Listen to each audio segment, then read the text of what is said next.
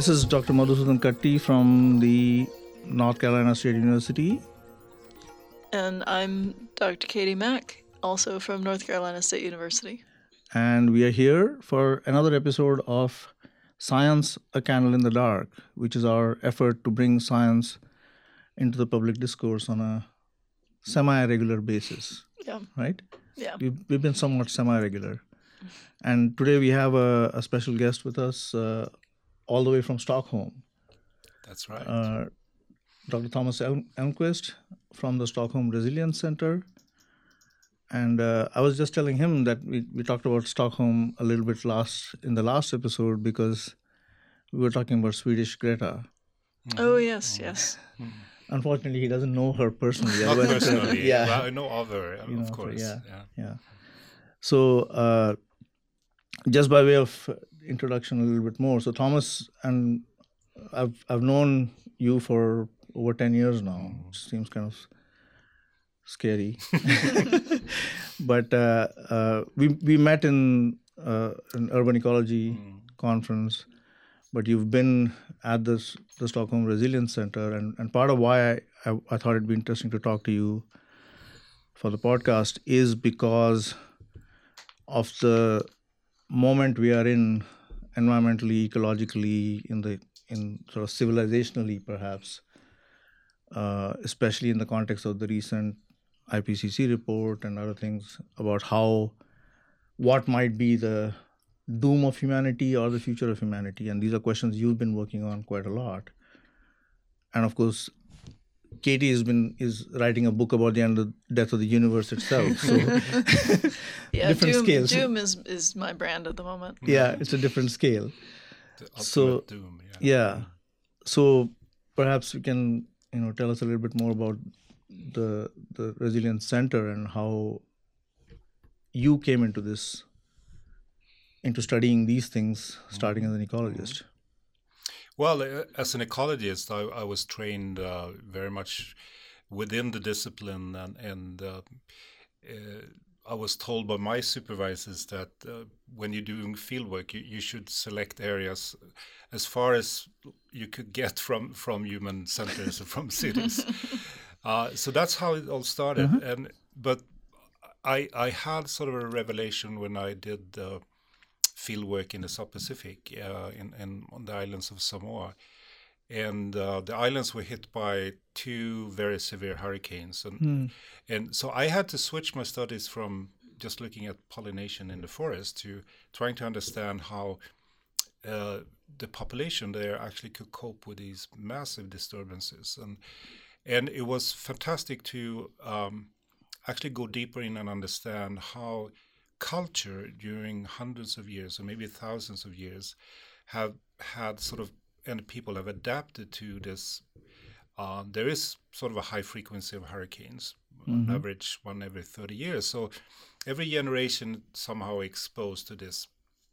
And how they incorporated sort of preparedness for mm. this in the culture. So that there was knowledge on on emergency food for example to mm.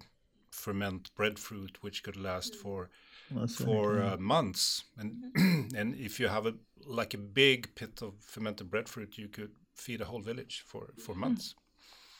And um, also the the land tenure system, they had these buffer communally owned buffer zones which they could use wh- uh, when there really was a big crisis. And the distributional system uh, I was stunned when I was there to see how people all the time were giving gifts, uh, and the gifts was sort of circulating from one family to another. And uh, I finally understood uh, what it does. It creates sort of a fine mesh of social relationship in the community. So after this disturbance, this was sort of activated, and no one was left behind because ev- there was all these connections of gift giving had established relationship. So it was nice to see that this very positive side of human, of humans, uh, it, it was working. And I think another important lesson was that we then compared what's happened in Samoa to to what happened in, in another South Pacific archipelago in Tahiti, where after a hurricane, um, you didn't see that because for decades and decades, the French government, whenever there is a this catastrophe like that, they will they will come in with lots of cash and sort of support, and so all these this knowledge and this this fine yeah. woven mesh of social relationship were not there. And another striking thing, which sort of brought me further into to more anthropology and social science, was uh, and to understand the, the, sort of tight connection between the people and nature. So I, after hurricane, I, I, went around to ask the farmers what they could do to uh, reduce the effect of another hurricane, because everyone know there will be another one coming. You can't predict when and where and how. Mhm. And the second most frequent answer I got from other farmers is maintaining a high diversity among my crops Huh. to so like an insurance. So they don't you can't predict the hurricane, the severity and when and where and during the sort of season it comes. So having a very broad diversity of different types of crops and different varieties for, for the same crop as well Hmm. increase your probability to have something to harvest and something to, to use for replanting. And that was also very striking when So- comparing with Tahiti, for example, where most of farming was f- focused on, on one commodity or even a commercial crop and very monoculture. So so so it's interesting that it's not that there is one variety or one type of crop that is more hurricane resistant. No, not really, because you can't Yeah. predict when. So it depends on which growing stadium it is, what the sort of Mm. phenological stadium, and and also geographically where it's located at that particular time. Hmm. So that made me very interested in, in these deeper, lots sort of biocultural connections, how culture and and nature had co-evolved for maybe a thousand years in, in that setting. And to move back my study sites from being as far as you could come from a city to actually hmm. put it right in the city to try to understand. Also in the modern world, Yeah. what, what are these connections between people and nature? And Yeah. how, how could we foster them and how can we understand them? What, Yeah. What's the importance? So, how much do you think this was part of, was driven by sort of long cultural traditions, and how much do you think it was sort of uh, at some level a function of scale? So, um, you know, small communities where everybody knows each other, you can have Mm-hmm. Yeah, yeah. these these conversations, this these um, communal things. Whereas when you go up to larger and larger groups, it, it becomes more difficult for um, for that kind of system to work. Yeah, you're absolutely right. I mean, the, this social network uh, had evolved over a long time, but in, a- in a very local context. And, and so everyone sort of established knowledge and, and Yeah. you had these contacts. And, and so, so in a similar group, but without those the long history of building relationship, uh, you would the situation would of course be very different. So, so there's there's aspects of both the sort of cultural traditions and the scale um, Mm. Yeah, coming into yeah. that there. And also, I think um, So the so the Tahiti, and so that's similar And- and scale abs- populations, but yeah, but different the outcomes. absence of sort of a colonial power, as Yeah, uh, Yeah. some sort of self-governance, I think, Mhm. was very important. And and the, the self-governance is in, in that culture uh, very strong, even on the village level. So even not the national government has very little to. Uh, they have to be very careful walking into a village. I mean, Hmm. because they are very they have a very strong self-governance and very Mm. proud.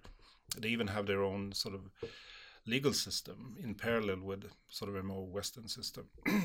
Hmm. So it, it's so I got very interested in, in culture, even Yeah. though I I had no training. yeah, uh, so I and then I came to Stockholm and realized that, that there was a, this whole research field developing there on understanding social ecological system, and I thought this is exactly where I would be. And and the the name of the center, the Resilience Center. yeah, th- that came. Uh, it, it started in 2007, and um, it was was building on this emerging research um, at Stockholm University on, on social ecological systems, and so I was part of writing the proposal that became the center, and I, I've been been there since it started. and is that is the idea to um, just look at those connections between communities and the environment, or in, or to learn lessons from that and apply it to, you know, resilience around things like climate change? What Both. what's the sort of I goal? mean, there is sort of this curiosity-driven research on on getting deeper into understanding these uh, connections Systems, and yeah. the cul- the cultural dimension, um, as well as w- what does this mean when it comes to applying or, or developing solutions that are more sustainable. And, and uh, I, frankly, I was I was sort of not very supportive in the beginning to uh, that we the name Stockholm Resilience Center was picked because I saw resilience is just one di- dimension of the research. The research is much more this broader on social, ecological, and cultural, Systems. yeah. human nature, which is very broad, and and resilience is like in one dimension of, of the system. Uh, but it was sort of I was It became the umbrella. overruled, uh, and sort of like a catchy emerging concept. Um, And and the concept has at least Yeah. the world has caught on. yeah, the world has lot. caught on, but we are trying to. We need to really uh, be actively part of the discourse around that concept because it's it's often not very well defined or sometimes misunderstood or misused. So I come into contact in many cases where people think it's more or less the same. I mean, sustainability and resilience, or that they are always positively correlated, and or that resilience is always good. And we we have to start building the this more critical discussion around that. In order to make this concept much more useful and, and have a deeper meaning, if if if they are very vaguely defined or overlap Mhm. uh, or very shallow, uh, we will lose interest and, and sort of they will not be very useful anymore. So you've been thinking and talking about this for years now. So do you have a, a quick, you know, definition of resilience that captures? Uh, yeah, the well, I think that that, that definition always have to be the, sort of posted in, in, in relation to an understanding of sustainability. So uh, I think the, both concepts are really important, and but you, but they are more important when you put them together, and, and also also when you link to the concept of transformation. So starting with sustainability, um, for me, the, the core message of sustainability is equity. Uh, and, and when it comes to uh, managing resources, both within and between generations. And that goes back to the very original interpretation of sustainability. Over time, sustainability. People seem to have forgotten that. Hmm? People seem to have forgotten so, that. So over time, and, and it's very clear in the Sustainable Development Goal discussion, sustainability has become more and more of emphasizing efficiency, efficiency in resource use, water, energy, Yeah. Which is important. waste But and that if kind it's of only that, uh, we we are in deep trouble Mm. because resilience uh, is actually uh, when, when you when you develop a system to become more and more efficient, you are sacrificing resilience Mm. because resilience is about, is about these redundant mechanisms in your system. Mm. So then you you end up in this trade-off, uh, wh- which you want to get out of. So then you need a, a much broader definition of sustainability and also an understanding of resilience. So sustainability is the normative. It's about equity and about uh, also efficient resource use. Um, uh, but it, it's the vision and the goal for society. Uh, resilience, as we define it, is, is non-normative. It's an attribute of a system. It's neither good nor bad. It depends on the context. It's desirable or undesirable. It could be managed. You could reduce or increase resilience. uh, and uh, so resilience uh, is actually if you if you look at development as a trajectory where where you try to increase your sustainability, which also would involve that you increase equity in society. Um, you resilience could be sort of your safety net you, that would allow you to experiment to to uh, also to would be tolerant to mistakes so you, you could actually bounce around within sort of a this safety net but you continue to develop Can you say a little bit more about the connection between sustainability and equity? Because when, when I hear sustainability, I Yeah. think, you know, not wasting uh, yeah, things, that's, you that's know. sort of but- zero waste and efficiency. Yes. That's the that's that's the normal. But I think we will fail unless we bring in that very strong social equity dimension. So what what can you say more about that? Like what is it that fails or how is it? Well, then you would ask sustainability for whom? I mean, Okay. if it's if we have a very uh, a society with with strong inequity, uh, Mhm. um, I, I think in the long run we'll, we'll fail because of the, the social tensions that will be maintained in that society. Yeah, as as a as a physicist, I, I think of this in terms of like a nonlinear response, right? So when I say nonlinear response, usually it's talking about something where you have a small push in one direction, it, it gives you a, a really large effect, and and um, I see uh, you know these big divisions, big inequities as as a setup for a nonlinear sort of kind It's of how you- system. yeah, we call it revolution. Yeah, well, Yeah. yeah, right, Yeah, right, yeah. we- you, we've you had- lose we had- equilibrium very quickly. I mean, if we look back in history, we, we can Yeah. see what happens yeah, when uh, when you inequity rise to a certain level. I mean, Yeah. Mm-hmm. it explodes. and and this is you know, this is one of the things that that like modern Western society is really um, coming up against, right? That the, Yeah, this well- this these inequities are growing so large, and then climate change is is this spark that's that's really pushing. Exactly, and, and the on that. consequences are sort of unequally. Yeah, Distributed. Yeah. Yeah. Yeah. Yeah. So so so so increasing efficiencies and sustainability in that unequal context would mean differential results for Mhm. people in different ends of things, right? So some people will be fine Mm. and others will not. Mhm. Yeah, but when you And- have and more more yeah. people who are Who are- not who are fine, not then fine. that's Yeah, when you get this. Uh, yeah, that's when the revolution, revolution is, happens. is happens or is Yeah. needed. Yeah.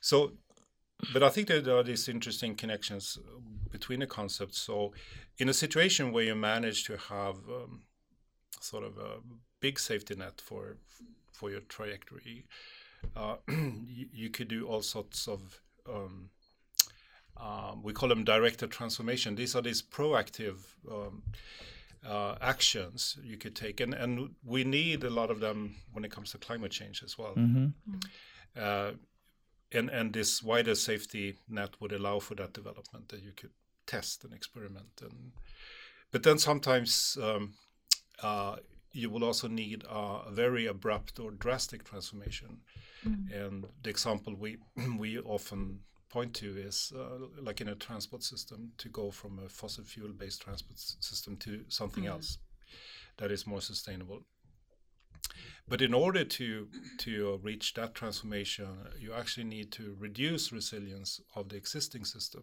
Mm. So you need to reduce the resilience To of break the, it. Yeah. the fossil fuel industry and the automotive Right. Industry, which is very powerful and it's it's uh, challenging, but that's something we need to embark on. I think um, what is happening now with Greta and others is like interesting uh, global Yeah. mobilization. Yeah.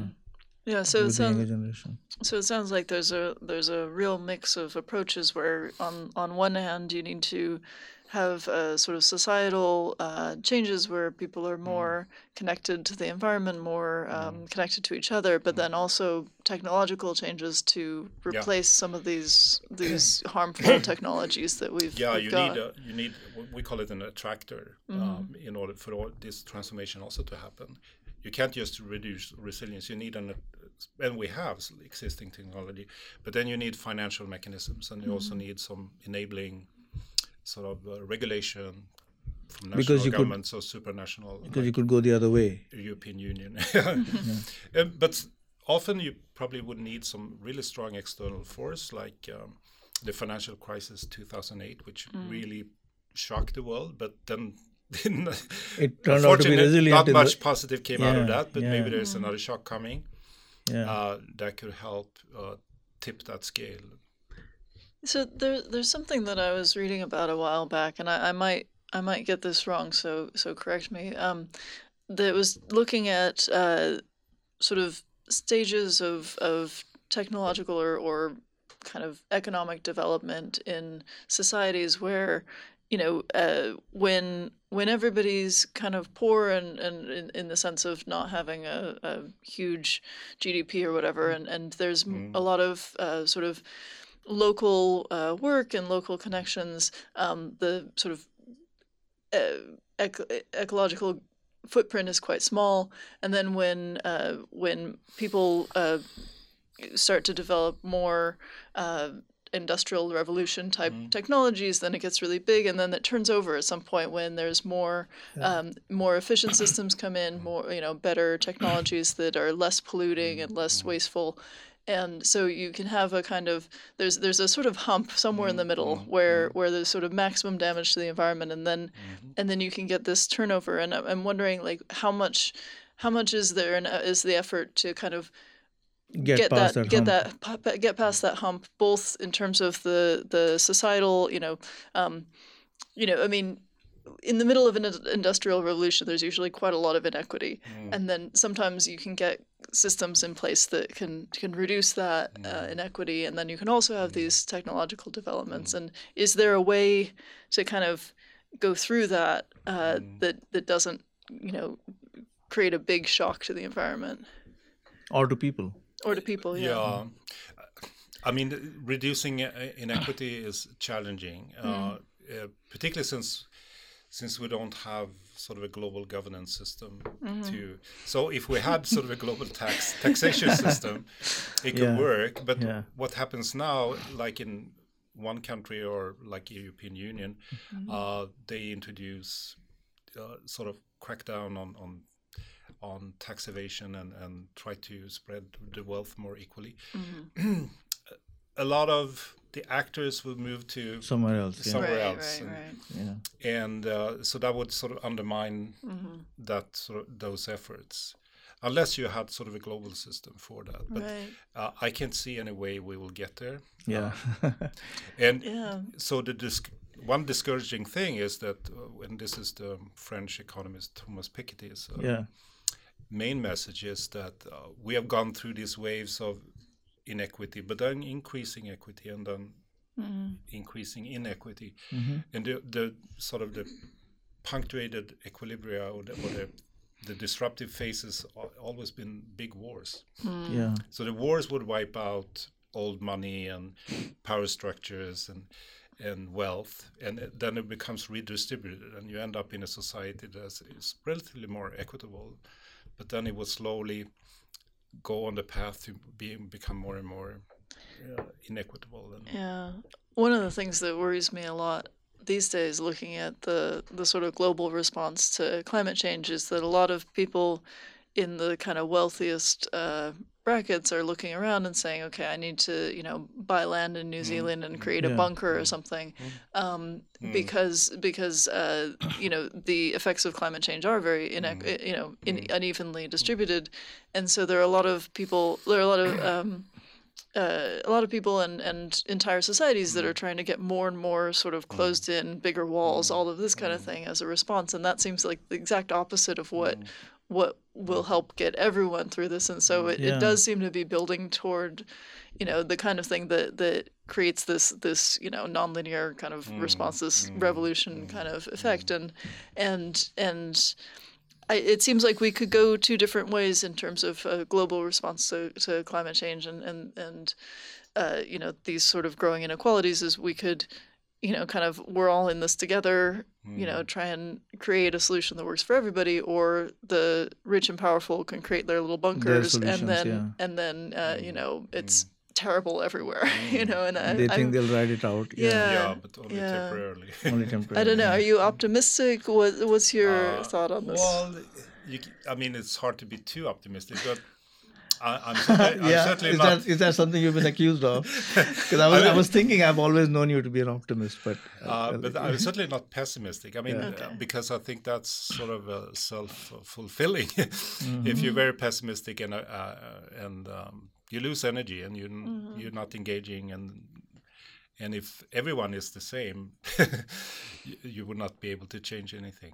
Yeah. Um, but so so that's one reason I've been working a lot with cities because mm. I think mm. that's one at least we should try the role cities could have in taking the leadership and I think there is a, one potential, and I can see that in international collaboration where local governments come together. It's very solution oriented, and it, it's very much of sharing knowledge and and uh, helping each other, which is so different when you listen to when UN member states start talking because th- Yeah. there's this deep historical legacy between uh, colonial states and, and colonized and, and Mhm. which which is important but it, it, it's there and, and it doesn't sort of contribute to the solution while while the cities don't really carry that sort of burden of, Huh. of the history to the So same extent What What do you mean by that? Like, what is it about the colonial that- sort of shame or burden or or so I, I was in Copenhagen 2009 uh, when when the UN climate change Yeah. conference and and with, there was so much hope uh, that the, years ago, the yeah. world should come together. but when you were sitting in, in the big plenary room listening to the member states, there there was always this an antagonism between um, previously colonized countries in Africa and others, and, and towards North America or Europe, Mhm. and and they never came out of sort of that That men- framework. that state to discuss what what how, but how could we work together i mean we have this huge problem and then you could go to another room and listen to people from the same countries but they were representing local governments and it, it was a completely different energy about finding solutions and working together and so i think that was encouraging that there there is this potential for local governments to to, to take the lead. So you, when you talk about cities, you're talking about um, sort of from the bottom up uh, solutions rather than um, decrees National from, scale, from yeah. national scales. But of course, the local governments would need the national governments on board to enable these solutions to happen. I mean, is you know, there's there's some interesting stuff even just within the U.S. where uh, on the national level, there's very little happening in terms of um, climate, you know, um, solutions. But uh, in like California, for example, there the California government and various cities and, and counties in California are just throwing everything they can at uh, you know better emission standards, you know new energy um, things, and not everything's working. There's high speed rail that's not going very well, and various things like that. Yeah. But um, but the you know basically I think that that uh, California and a few other states have decided okay the government's the national government's not going to do anything. We're gonna you know we're gonna take this on, and and because you know these are very highly populated. Um, regions you you actually can hmm. have a big impact. Mm-hmm. And and i guess if if enough big cities uh, get together and say okay we're going to change it so many people live in big mm-hmm. Mm-hmm. cities that that you do have a, a hope of of making a big difference. Yeah, I think that's kind of what I remember you telling me after Rio plus 20 that you saw more hope in Among the in- local among governments, the yeah. local governments than at the national scale. But the example of California uh, also brings me to my other concern, which is uh, climate change sort of sucking up all the energy in the environmental sphere and all of the focus on climate change and solutions to climate change within the sustainability framework the way you articulate that it's it's about efficiencies. Mm. and in the process as uh, someone who's more you know, focused on biodiversity and conservation i worry about the, the trade-offs that people are making especially in, and california has many examples where the desert ecosystems for example which are highly hmm. bio- biologically diverse and rich and old hmm. are not considered as having much value and people just think of that hey there- there's lots of sunlight there let's just go put hmm. large large scale solar plants. And that causes a lot of habitat destruction that could be avoided so so these kinds of trade-offs are being made and sometimes i feel you know and i get into arguments with climate hawks in terms of what are we actually fighting for here? You know mm. on the one hand yes i can see you know larger scale the argument is made often that if climate is changing so rapidly it's going to destroy all habitats and a lot of species are going to die anyway. Mm-hmm. So we can sacrifice some to stop that.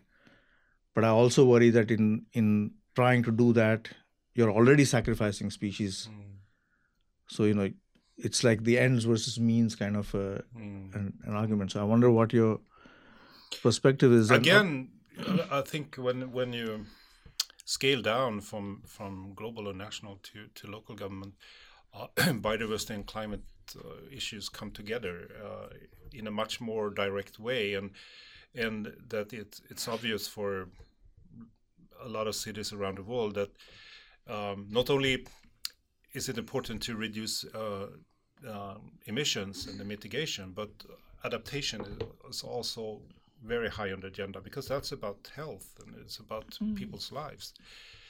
And and um, looking at what what what actually you have on the on the table when it comes to uh, address adaptation to climate change, uh, then increasingly peop- um, local governments are looking at how they could use living systems as um, one way of reducing the effects of heat waves, for example, Mm. increasing canopy covers in cities, green spaces, green roofs, uh, or restoring wetlands to reduce uh, peaks in precipitation and to protect people and property. And so I think there these two issues come together, and and sort of you can't sort of address climate change without also addressing how you manage living systems, and you, you need functional living systems that uh, could sustain these functions over a long time. And for that, you need diversity as well.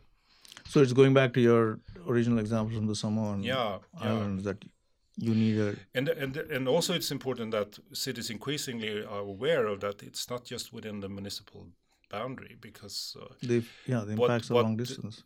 it's important for the city to create incentives for more sustainable land management in, in, in a much larger region because that's where, for example, the flood risk is sort of related to. How how do you how is land managed in a watershed area and uh, would have an enormous impact on, on the risk of flooding and in, in a more concentrated urban center.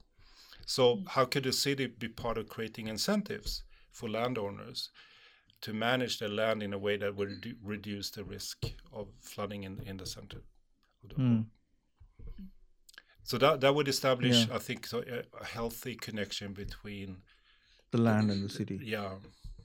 So, what kinds of um, initiatives is your center uh, putting out there right now? What what what kind of work are you doing? Um, Well, for example, we're, we're working uh, very much with ICLEI. This, this is the global organization for municipalities and local governments. Local governments for sustainability. We have about two or three, nearly three thousand members now, uh, whi- which are focused on on on this issue of of um, taking sustainability really seriously. But what does it mean when it comes to linking climate and biodiversity? So, and we, we're doing a lot of that together with ICLEI in Africa now, uh, where So these ICLEI is uh, the local government for sustainability. yeah. I'm just asking you the acronym. What does it stand for? Uh, yeah, Same that's a good question. International something for local environment. It's an old acronym. Okay. It's All right. translated as lo- local governments for sustainability. Okay. I think it's French from the beginning. okay. Yeah. So, uh, where, where this concept of nature-based solution has taken on, uh, and a lot of the interest in nature-based solution when it comes to climate change adaptation in African cities is also financial. Uh, that these nature-based solutions are much cheaper, both to implement and maintain over time Yeah, than yeah. very expensive engineering solutions. Yeah. Uh, so that that has created and also created a lot of innovation that you, you need these solutions to be very locally uh, um, adapted to a local context which some of these big engineering solutions may or may not Mhm. they may come from some sort of engineering business in Europe and just dumped in, in Right. and maybe don't work very well over time. So I think that's very encouraging uh, to um, to see that interest on on um, the local level. Hmm. Yeah, and I'm I'm still struck by. I mean, this is there's a new paper out that I saw this figure from yesterday in Frontiers Journal, which shows the media coverage hmm. of climate change versus biodiversity issues. Mm. And the graph is quite striking that there's there's a big gap, especially the spikes in hmm. climate change coverage, and especially going back to 1992, which is when the first Earth Summit, which hmm. which is where both the the Convention on Biological Diversity started, but also the climate, you know, the the IPCC sort of those processes started.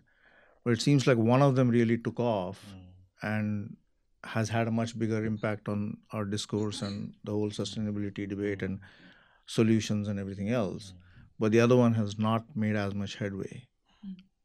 Why do you think that is, and how do we Well, change that? I, I mean, there are tons of reasons, but one is sort of uh, the climate. It's it's an issue which is extremely contested. You have strong actors, and and uh, so it makes an issue um, of of huge conflict. While biodiversity issues, most They people tend to be local. Yeah, and it- most people Mm. will agree. Yeah, it's a but but but then you you will over time see this sort of slow degradation anyway. Mm. Uh, but I, I think you're right. They were sort of together in, in 92 in Rio, Yeah, and they, yeah. they drifted apart. But what I think we see now is they tend to come together again. And, and there was this big call in Guardian like two days ago Yeah. with uh, Greta Thunberg, but then all other sort of very prominent activist and politician and and uh, that This was a letter in the Guardian. a letter in the Guardian uh, calling the world for really in, in, in to national governments and local governments to to make huge investments in ecological restoration as one way of addressing both the biodiversity and the climate change adaptation issue. This, they said uh, reducing emissions, yes, we have to do it. It's important. Everyone knows, but we also have to do this, restoring uh, ecosystems around the globe uh, to address the biodiversity crisis and the climate change adaptation crisis. Both have to happen together. Mm. Yeah. Yeah, I mean, I, th- I think you know to address your question, it's the th- the thing about climate change is there's there's a number, right? Yeah. And you can just you can just draw a Yeah, plot, a two and degree, it's and yeah, and it's very clear what's happening with that plot. I I mean, not even. I mean, ju- the global. Um, you know, you've got the temperature, you've got the sea ice coverage, you've got the parts per million uh, carbon dioxide. All of these things are very, very obvious. Uh, very, very. You know, there's it's quantifiable. It's very It's- clear. it's- Whereas you, in order to appreciate the importance of biodiversity, you have to already be sort of in touch with the environment in a way that, that most people in you know in the states certainly are, are not.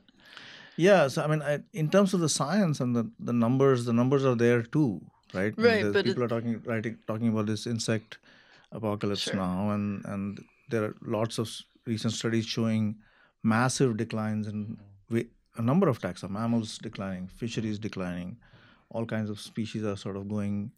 But it's a little in big harder to declines. measure, right? Because you have to you have to know how many species there were to begin with, and you have to and there's is- the it is- question of discovering versus. And, and I mean, I, I'm not I'm not saying it's not.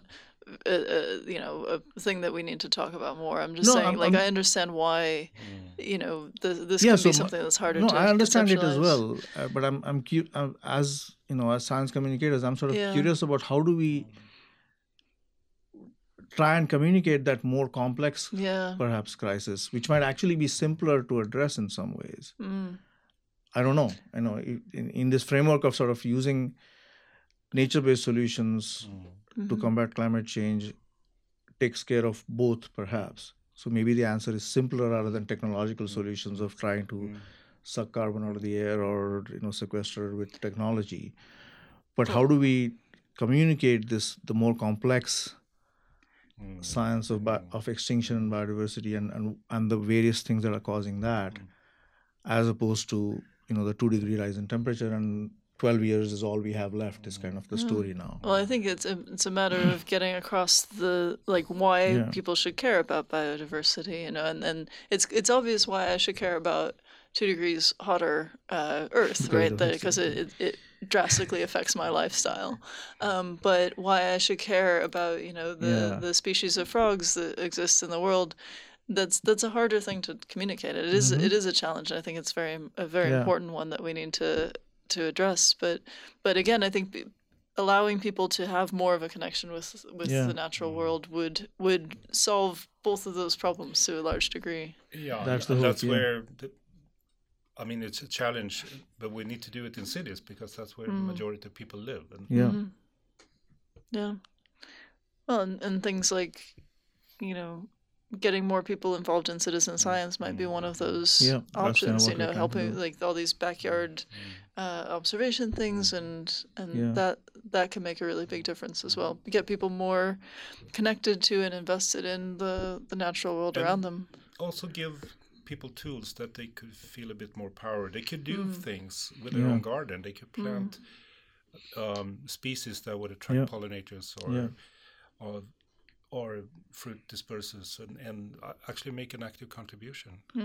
which I- which also loops back to the original idea of sustainability and equity i think because there's a lot of Mm-hmm. inequity in access to Yeah. these nature based solutions as well Mm-hmm. so that's the other part of it that we need to Well, yeah, things like community Address- gardens could Yeah. be very uh, important in these kinds of efforts. You know, that's that's something that I think is, I, I've seen it um, taking off in various parts of Europe, but in the Yeah. states, there's there's not much of this where you have you know in a in an urban center there's a plot, plot of Yeah, land that is yeah. parceled up. You know, that's that would be great if it if that were Yeah. more common in urban places here.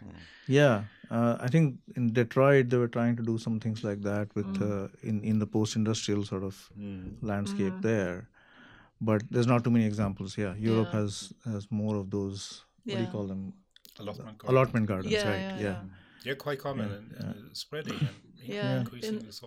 In the UK, they were very very popular. yeah. yeah.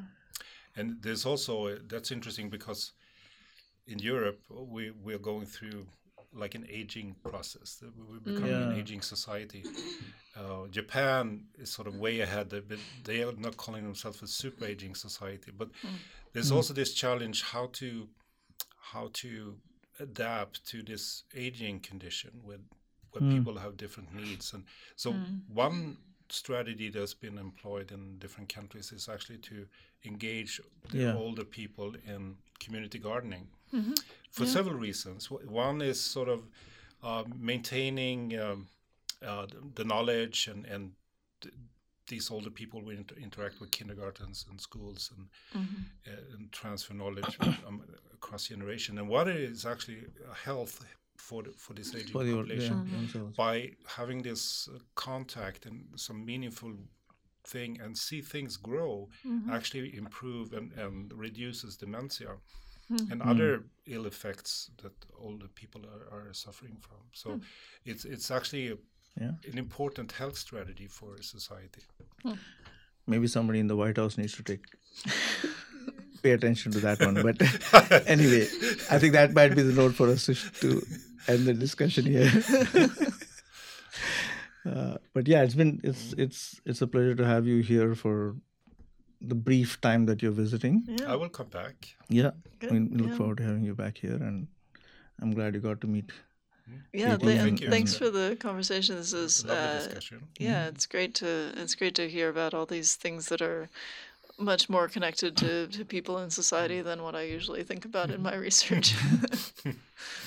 That's the idea of doing this, Yes. right? I mean, my yeah. So, so I think that's we'll we'll wrap with that, and uh, we'll be back uh, at at some point in the near future. Yes. we are not setting dates, but yes, sometime when I'm not on airplanes. And, yeah, we might have to figure out a way to record you from distant places, maybe. but sure. Yeah. yeah.